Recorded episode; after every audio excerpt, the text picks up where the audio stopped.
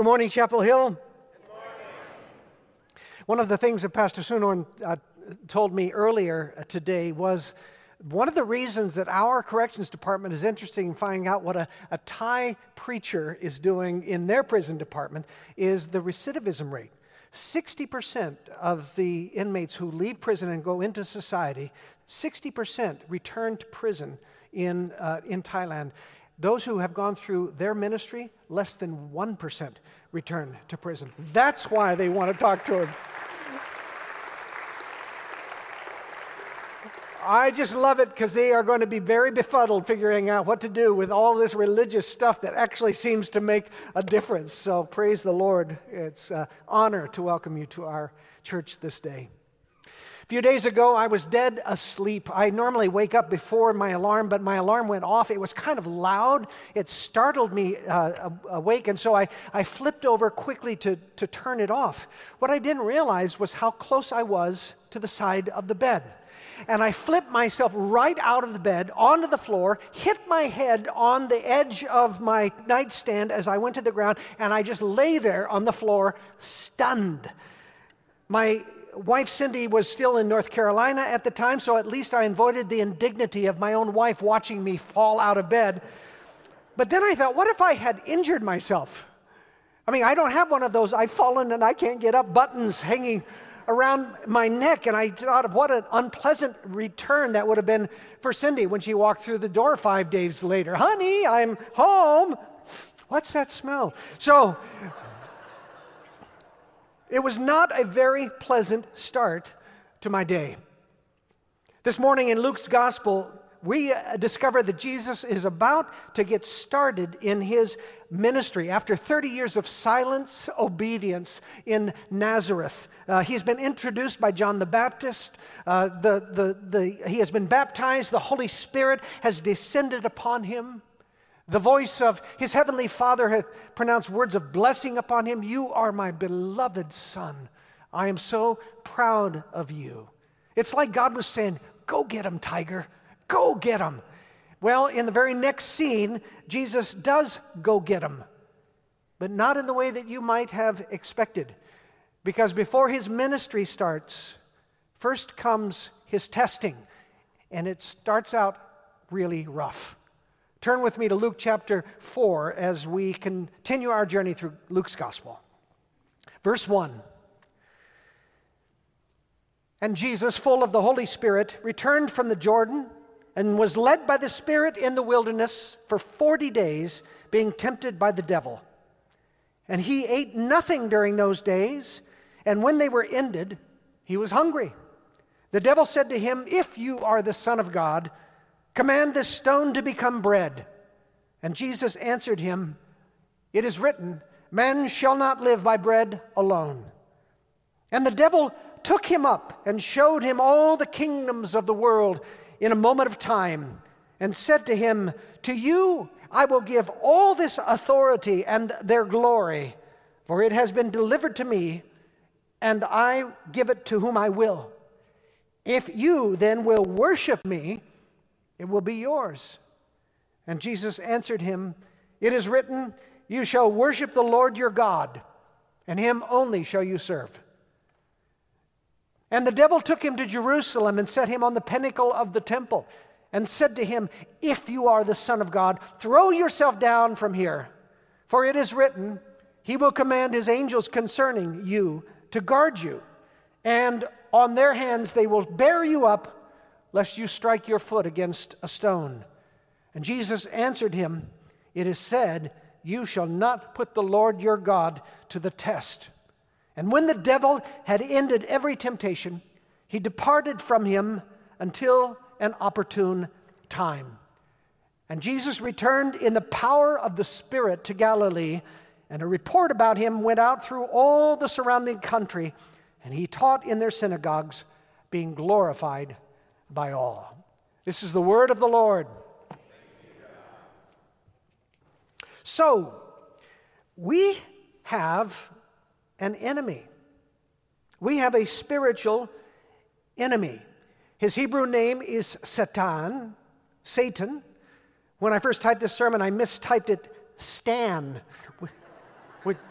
Not a very intimidating name for this, you know, the arch enemy of our spirit. But most people don't really believe in Stan, uh, as it turns out. Even many Christians don't. We caricature him with red skin and fangs and horns and pitchfork. But the scripture actually suggests that Satan was at one time one of God's most beautiful and most powerful angels until he became puffed up with pride and led a rebellion against God and was cast from heaven along with the angels who had followed him. The gospel writer Luke believed in Satan. So did the gospel writer John. John calls Satan the father of lies and the ruler of this world. The Apostle Paul believed in him. All the disciples and all of the early church believed in him. And most importantly, Jesus believed in a real, literal, spiritual enemy. Perhaps Jesus had Satan in mind when he spoke of the thief who comes to kill and steal and destroy. And that line in the Lord's Prayer, deliver us from evil, do you know that it could be just as accurately translated, deliver us from the evil one? So if you have up to now dismissed the idea of a Satan, a real personal spiritual enemy, I hope that you will reconsider. The Greek name for Satan is diabolos, devil. And that comes from two Greek words, dia, which means through, and balo, which means to throw or to cast. And so, literally, diabolos means to throw something through something, to divide by force, to separate. I will illustrate.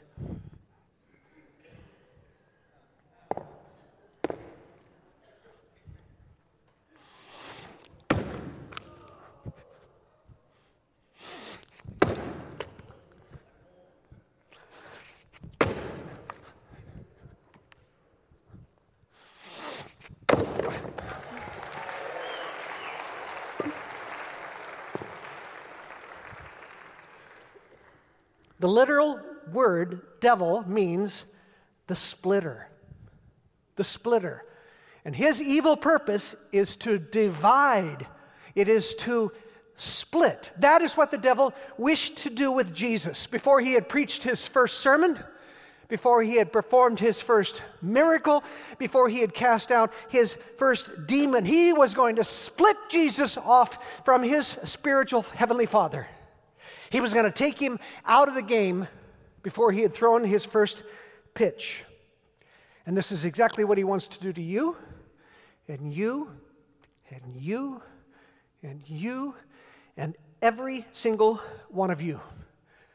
The devil, the splitter, wants to split husband from wife wants to split children from their parents, wants to split grandparents from their grandchildren, wants to split friend from friend, wants to split society apart, and he's doing a bang up job on that one. He wants to split us away from our own best selves. And most urgently, he wants to split people off from their loving God. The devil, the splitter, is real. And this battle that we just read about, this final testing ground for Jesus before his ministry begins, teaches us how we can prepare for the spiritual harassment that will come. It is sure to come in your life. So I want you to recognize the splitter's tactics. I want you to recognize when he attacks, what he attacks, and how he attacks. All right? So here we go. First of all, when? When does he attack? Luke tells us that Jesus fasted for 40 days. And at the end of that period of time, he was hungry. Duh. And he must have been weary too. And he was very alone. And it was then that the spirit, spirit uh, the splitter attacked him. And if you were to sketch out an, an environment in which you are most vulnerable to spiritual attack, there it is. There's an acrostic. Maybe some of you have heard it. HALT. Anybody? It stands for hungry, angry, lonely, and tired. And if you want to know when you are When you are vulnerable to spiritual attack, there it is. And Jesus was at least three of these, and maybe he was angry too because he knew he was being attacked by the enemy of his soul. The devil saw his chance when Jesus was hungry, angry, lonely, and tired. He attacked. The devil doesn't attack us when we are strong. The devil doesn't attack us when our relationship with God is powerful. The devil doesn't attack us when our relationships are good or when we are in good shape physically. He attacks us when we are depleted. Peter tells us that the devil prowls around like a roaring lion seeking someone to devour. Imagine that image for a moment. He prowls around looking for the one who's hungry, angry, lonely, or tired. We've all watched those nature shows where the lion is sneaking up on the lonely, weak, tired little gazelle off from the rest of the herd, sneaking up in the grass. And we are shouting at the TV, Watch out, gazelle! Run away, gazelle! He never hears us. And of course, the lion takes him out. And it turns out these are our most vulnerable moments, too. When we are hungry, when we are angry, when we are lonely, when we are tired, those are the moments he pounces. That's the win. And if you are in a season like that in your own life, you would do well to recognize those moments so that you are more alert to the attack of the enemy. So that's the win. Here is the what he attacks. He attacks our identity. I want you to look at the splitter's opening six words. He says to Jesus, If you are the Son of God. Wait a second. Do you remember the voice that it spoke from heaven during Jesus' baptism? It said, What? You are my beloved Son. God the Father had broken into time and space to affirm his love for and his pride in his Son. And the splitter's very first divisive attack is to call into question that identity. Are you really the Son of God? Really? And that's still his way. In our moments of weakness, in our moments of vulnerability, Satan attacks our identity. He whispers, Are you really a beloved child of God? Really? Are you really forgiven? Think of all those bad things you have done. How can you possibly be a child of God? You don't deserve to be a child of God. It's pure arrogance. That is the splitter. His wicked, divisive strategy to cause you to question your identity in Christ and to mistrust the promises of Almighty God. So that's the when, and that's the what of his attack. Now I want you to notice how the splitter attacks us. He harasses us often in these three areas the area of provision, the area of power, and the area of presumption. Let's look at each of those. Satan first tempted Jesus to miraculously turn stones into bread. And why not? After 40 days, he was famished. So, what's the big deal? Why couldn't he whip up this little miraculous meal for himself? He'd be doing it for thousands of people in a few days on a hillside near Galilee. What's really going on here? Well, what, the, what is going on is this the splitter is telling Jesus that his Father in heaven cannot be trusted to provide for his needs that he had better take these matters into his own hands out of his own look out for his own interest because God will not do it. And I think this is a moment in history when we are particularly vulnerable to this attack. We're coming out of a pandemic when our physical health was threatened. We are in the midst of an economic downturn in which our financial well being is threatened. Inflation is rampant. Trillions of dollars of debt are being added to the crushing burden that our children and our grandchildren are going to have to bear. My financial advisor reached out this week to do our quarterly review of our accounts. I don't want to call him back. I don't, want to, I don't want to know. I am too scared to call him back. And of course, at the bottom of that fear, my fear, is the devil's lie that God, who has always taken care of me, doesn't have much stamina his provision is going to peter out.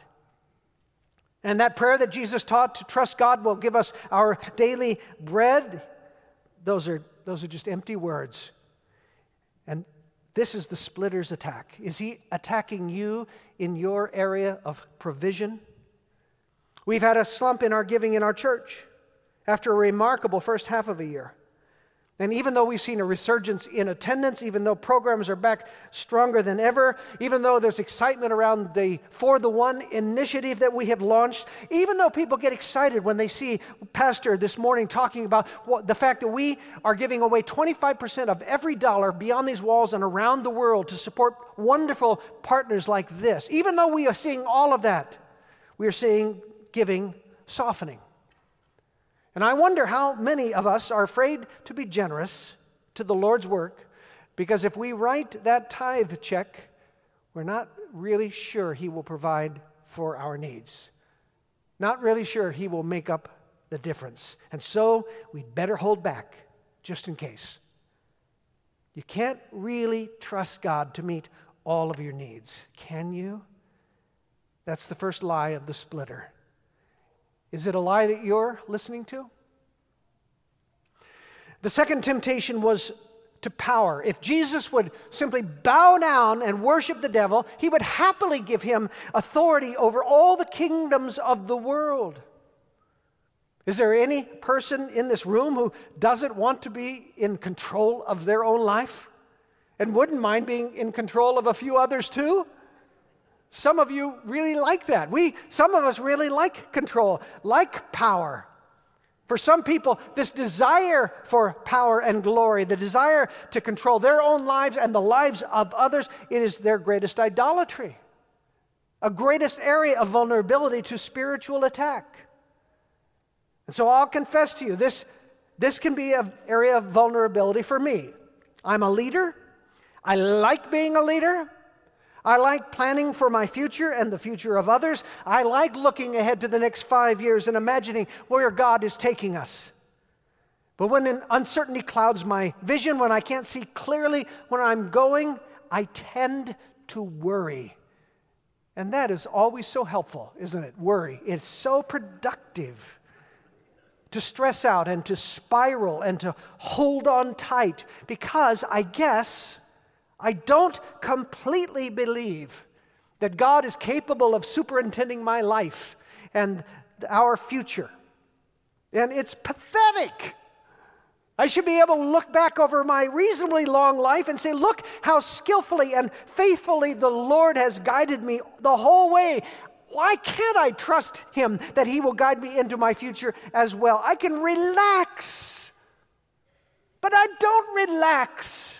I worry and I cinch up and I perseverate over things which I have over no control.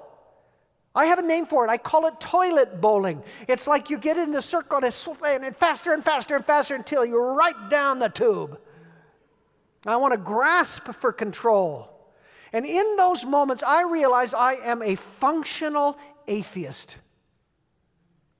I am a functional atheist because I say I believe in a sovereign God who's in control of every part of my life, but then I think and act and fret as if God doesn't even exist.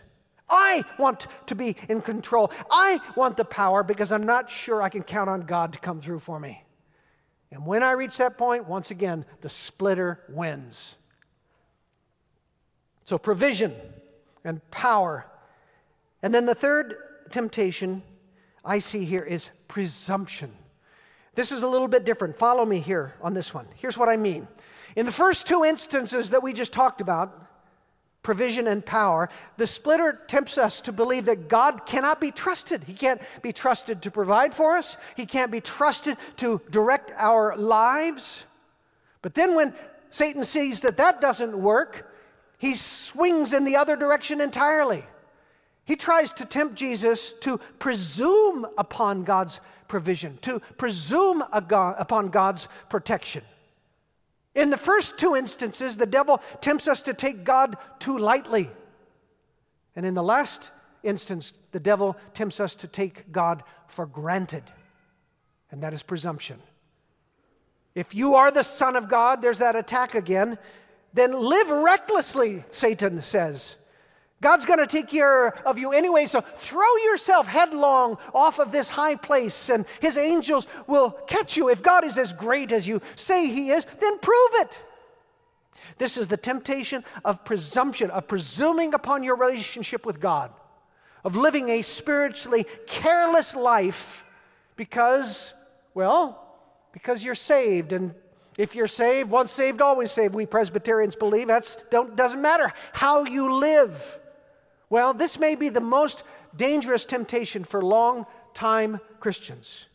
We've asked Jesus into our lives, we know that we've been saved, and so we can begin to think that it really doesn't matter how we live. After all, God has already punched our ticket. We got our spiritual fire insurance. We know we're going to heaven when we die. And so we can live any old way we want to. Throw caution to the wind, live recklessly, live indifferently. And so we don't, we don't seek the protection of the community of faith on a regular basis.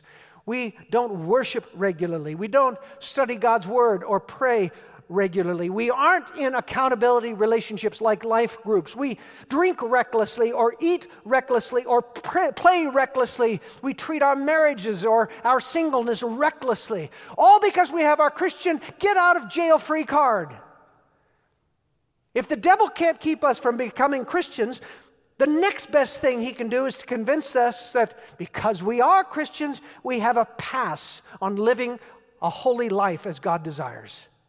We can live recklessly, carelessly, and presume upon the grace of God. It is a very dangerous place to be. So, provision and power and presumption, these are three targets that the splitter loves to attack. So, what do we do about it? Are we at the mercy of this awful guy? What does Jesus teach us? How do we conquer the splitter? For Christ was certainly victorious over him. The splitter, as you saw, he gave up. He said, I'll look for another time, an opportune time. He just he gave up in that moment. So how did Jesus conquer the splitter? In two ways, I think. Holy Scripture and the Holy Spirit. Holy Scripture and the Holy Spirit. Every time the devil tempted Jesus, Jesus replied with God's word. Every time. He quoted scripture back to him. And I find this interesting. He never, he refused to engage with the devil. He refused to get into an argument with him, refused to get into a, a, debate with him. Actually, Jesus barely gave the devil the time of day. He simply spoke God's powerful word, the promises of Scripture, and then turned his back on him and ignored him. And we need to see the power in this.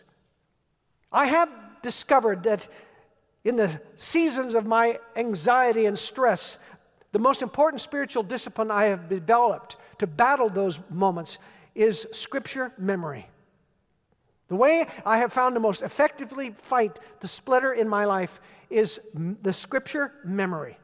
Most recently, I've been living in Ephesians chapter 6, where Paul talks about the armor of God that we need to clothe ourselves with in order to undertake this spiritual battle. And so I memorized that passage, and I, every day for a season, when I felt particular stress, I tried to put that armor back on every single day the belt of truth, the breastplate of righteousness, the shoes that are shod, the feet that are shod with the gospel of peace, the, the, the, the shield of faith, the helmet of salvation, and the sword of the Spirit, which is the word of God. Every morning I put that back on and reminded myself and reminded the Lord that He was the one who was going to protect me. For me, Philippians chapter 4 is my go to memory verse. If you've never memorized anything, start with Philippians 4. Rejoice in the Lord always. Again, I say rejoice. Let your reasonableness be known to everyone. The Lord is at hand. Do not be anxious about anything, but in everything, in prayer and supplication with thanksgiving. Make your request be known to God, and the peace of God, which surpasses all understanding, will guard your heart and mind in Christ Jesus. Psalm 139, Psalm 23, Romans 8, Romans 12, 1 Peter 5. These are the passages that I've spent months in, soaking in them, putting them into my heart, into my soul. So when the devil came calling, I had a retort, I had a response. Paul tells us that the only offensive weapon that we have as Christians is the Word of God, the sword of the Spirit, which is the Word of God. If you do not read God's Word daily, if you aren't memorizing God's Word and storing it away in your soul, you will not be ready to fight back when the splitter opens fire. So, the first incredible response of Jesus was Holy Scripture, the second was the Holy Spirit. The opening verse of our text reminds us that Jesus was full of the Spirit. And the closing verse of the story says Jesus returned in the power of the Spirit. He went into his season of testing, led there, and empowered by the Holy Spirit. He ended that testing victoriously and commenced his ministry, led by and empowered by the Holy Spirit. No gospel emphasizes the importance, the power of the Holy Spirit more than Luke's gospel. We'll see it again and again and again, so you better get used to it. If you want to stand firm against the splitter, then, as I've said so many times already this last summer, make sure your regular prayer life includes these words Fill me, Holy Spirit.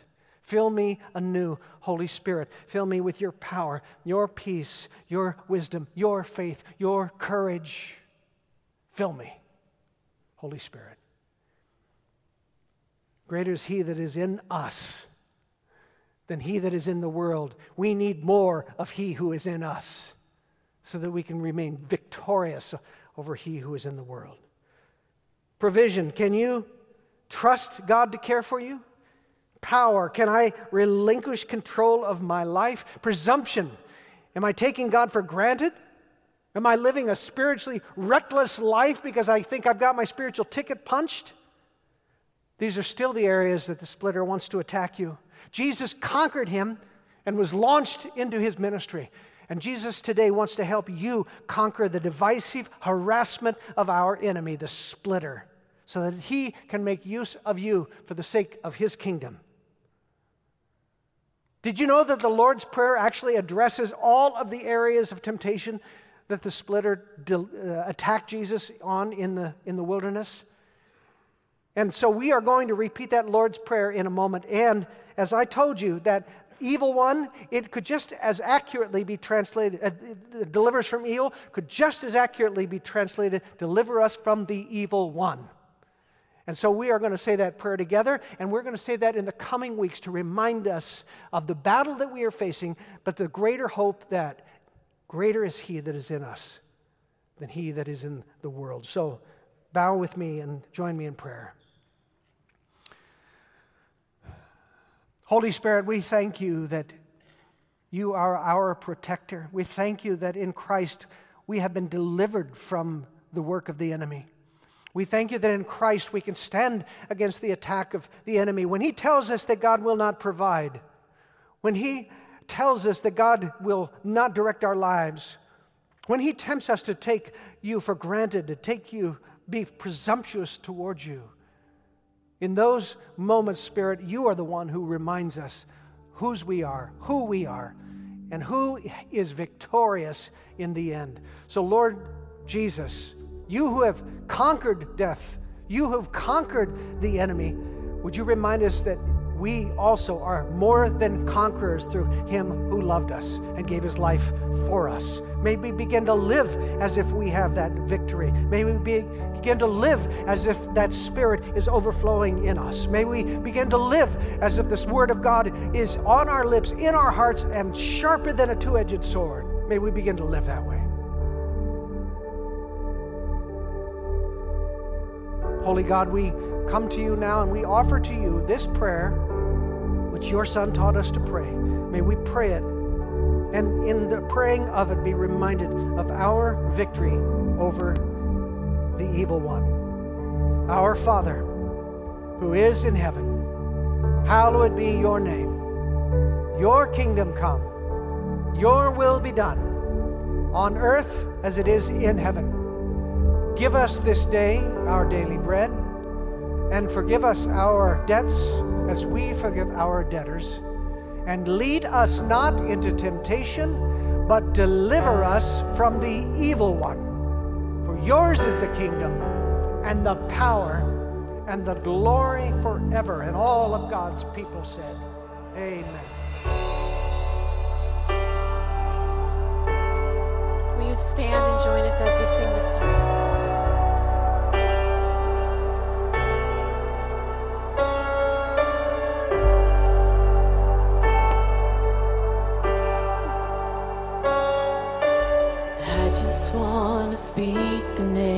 Jesus over every heart and every mind. Cause I know there is peace within your presence. I speak Jesus.